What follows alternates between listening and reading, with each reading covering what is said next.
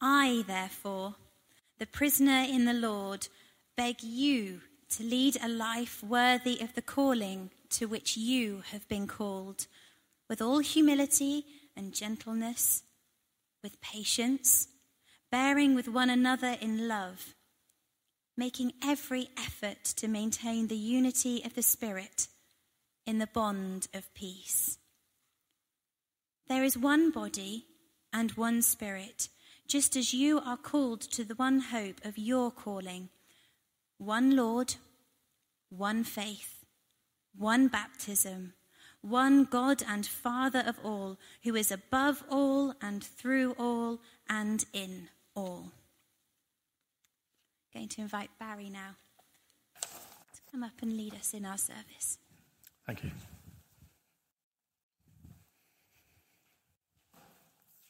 My confession this morning is I thought the children were going to remain in, so the message is slightly shorter.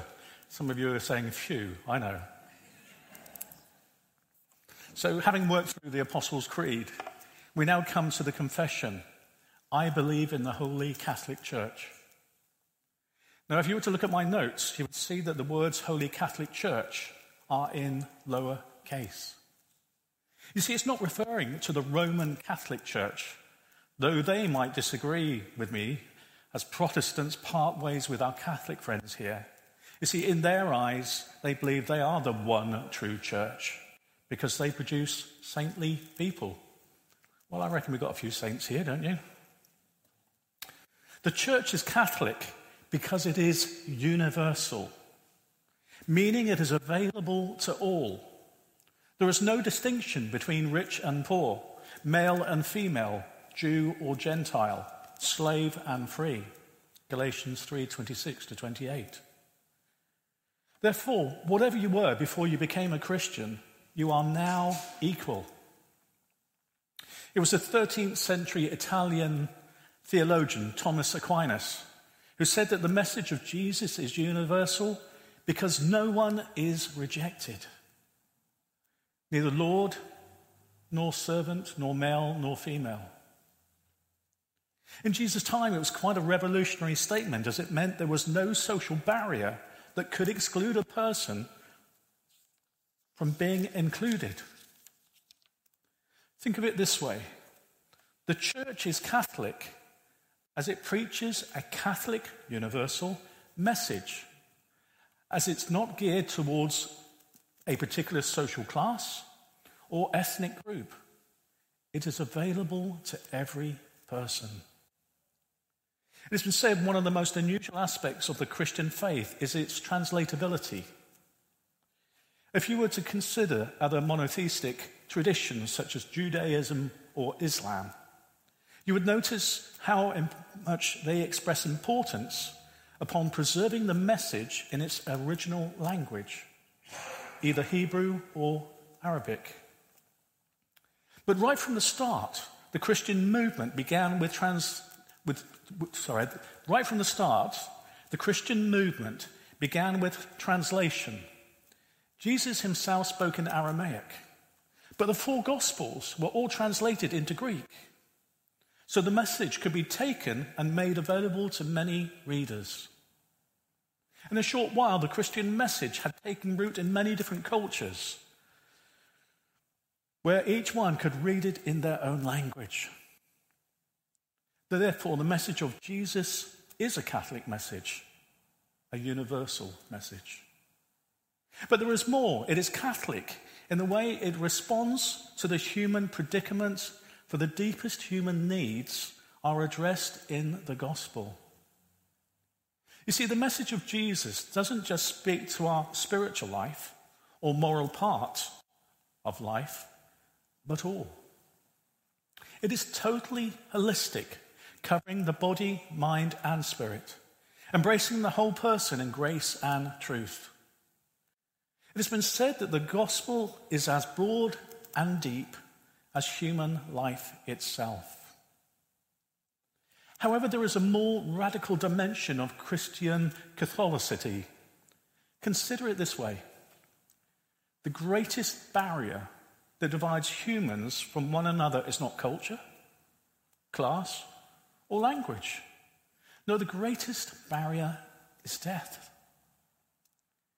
It literally splits the human family in two classes of the living and the dead. All other social divisions are petty compared to this great division. And all of us are powerless before this fundamental barrier or boundary. But in the resurrection, Jesus has stepped across the barrier and restored communion between the living and the dead. He has formed one family that not only stretches out across space, but also time. Had you ever thought that the body of Christ is the most inclusive community imaginable? Because it includes not only those who are living now, but also all believers who have ever lived and yet to live. So, this message of the gospel is directed not primarily to individuals, but to this new community. God's plan of salvation all along has, to be, has been to create one human society as the bearer of the divine image. You could even say that the church isn't just the way people respond to, to salvation, the church is salvation. The church is what God has been doing in the world from the beginning. Sadly, though, when Christians cause division with other believers, this is a denial of the gospel. Because a Christian community is Catholic to the extent it is always uniting, always inclusive, always seeking the best for each other. A book I read this week is called The Rooftop A Crisis of Opportunity. It's written by a guy called Dennis Pethers, who in 2017 came here at a Ministers' Leaders Conference and spoke. The book is about equipping the church to share our faith with not the unchurched, but the never churched. Notice the difference. We're no longer a nation where Christianity is the main religion, where it's taught in schools. A nation that religiously went to church at least twice on a Sunday. We are a nation where Jesus is not shared or spoken about unless it is an expletive. So we live in a time where people are never churched because they don't know that they don't know Jesus. You think about that. The people don't know that they don't know that they don't know Jesus. It's a bit of a mouthful. Dennis travels the world speaking in churches, asking them to look from outside their churches, say on a hill or a rooftop, and see what is actually around them, and to pray for them and bless them. Does that sound familiar? Upon a visit to his never churched hairdresser, who always enjoys hearing about his travels, she said, I couldn't go to church because well, I couldn't go to church because I couldn't believe in a God who seemed happy with people who lived life just as they wanted to, wanted to do during the week, but then went to church on a Sunday, told God they were sorry, then did the same thing over and over again. Ouch. He refers in his book to new churches appearing as church plants or splits where people disagree with others, believing that they are right.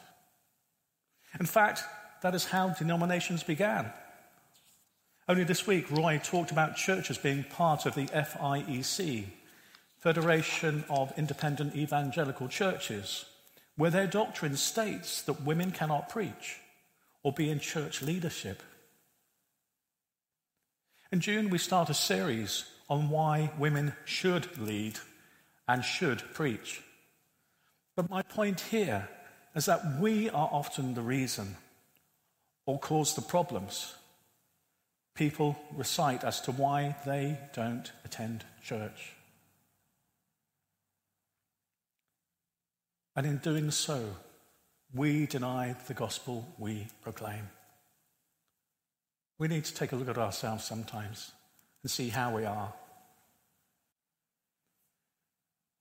As you heard in Ephesians 4, verses 4 to 6, there is one body and one spirit.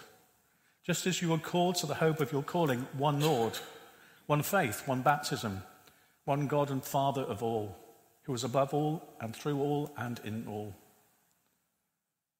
There's an artist that I love, his name is Michael Card, and he actually sings that, and I can only just hear it going over and over in my mind. That's scripture. If you've never heard Michael Card, look him up online. It's beautiful music.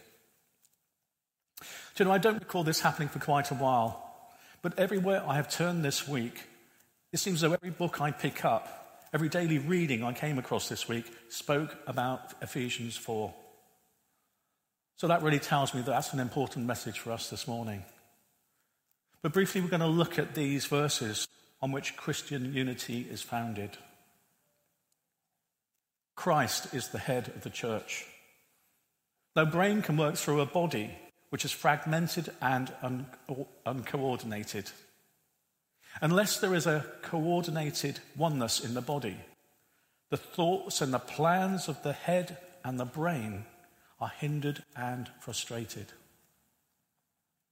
I have no doubt that the success of our Community Family Fun Day was down to prayer, communication, and a well planned and coordinated day. We all knew what we were doing and we did it well. Just think about it 435 never churched people coming into this building, 450 being outside. So that meant only 15 people, give or take, didn't come into the building that day. That's incredible. It is true that the oneness of the church is essential for the work of Christ to succeed. A oneness based on the love of Christ and each other. There is one spirit. The word pneuma in Greek means both spirit and breath. And as we know, unless breath is in a body, the body is dead. And the refreshing breath of the body of the church is the Spirit of Christ. It is the working of the Spirit in the body which gives its life and keeps it alive. There can be no church without the Spirit. And there can be no receiving the Spirit without prayerfully waiting for Him. There is one hope in our calling. And we should strive towards the receiving of the Spirit without prayerfully waiting for Him.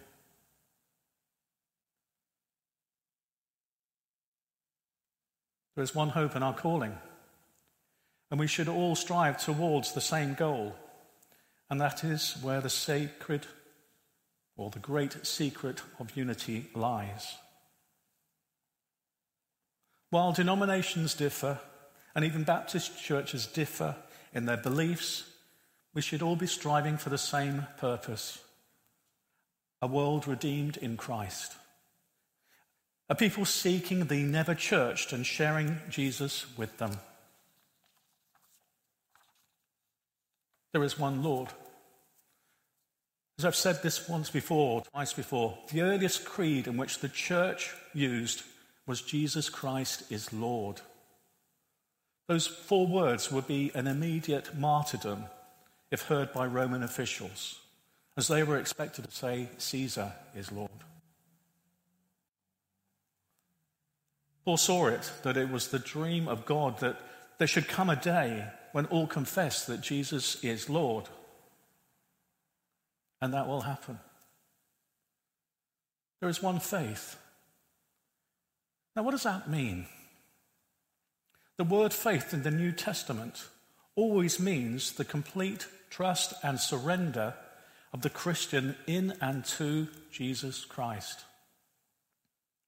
What Paul means here is that all Christians are bound together in one because all of them had made one common act of complete surrender, and that is to the love of Jesus.